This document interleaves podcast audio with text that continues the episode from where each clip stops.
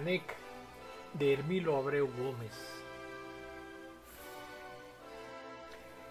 Canec resume literariamente la lucha de los pueblos indígenas mayas contra el yugo de los caciques en el siglo XVIII.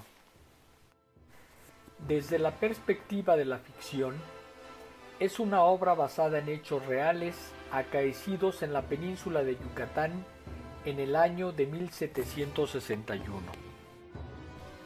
Más allá de la evocación del suceso histórico, el libro es un llamado a la búsqueda de la justicia y el amor al prójimo.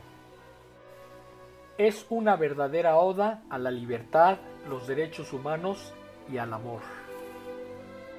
El libro pertenece a un subgénero literario de menor uso comparativamente contra la novela o la poesía, denominado prosa poética, que es una mezcla de narrativa y lírica.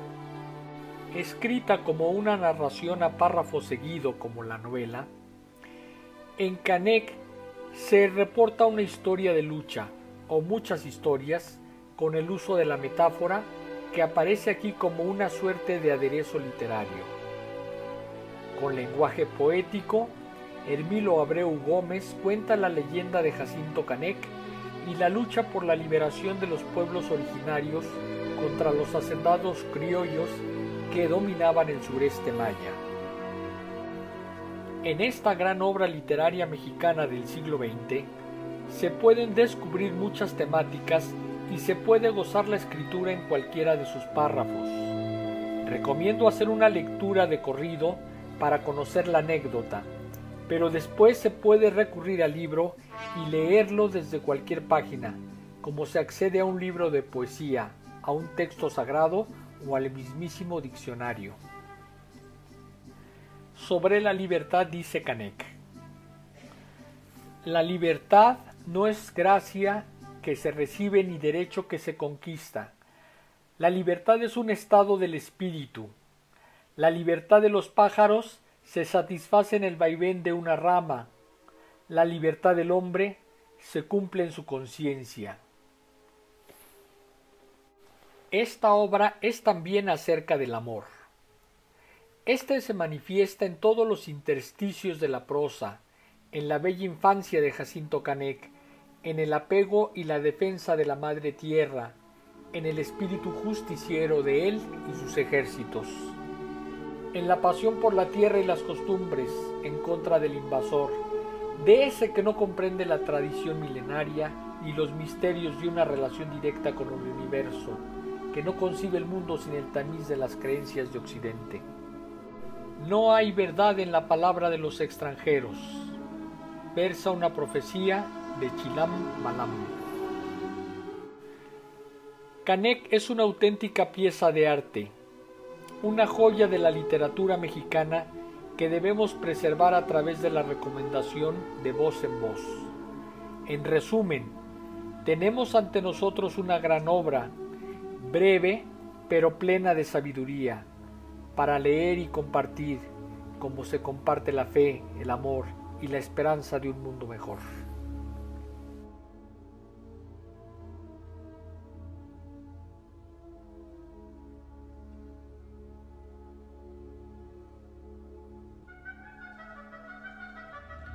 Nacido en Mérida en 1894 y fallecido en 1971, Hermilo Abreu Gómez fue un humanista, un hombre preocupado por las causas populares y por la situación de los pueblos originarios de la península de Yucatán.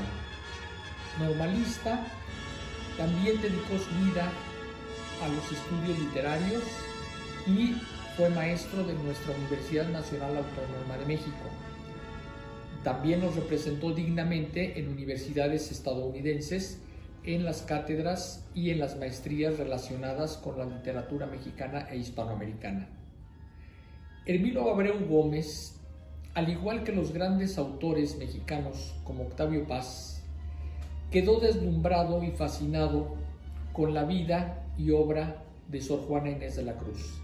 Como escritor, cultivó diversos géneros, el teatro, el cuento y la poesía.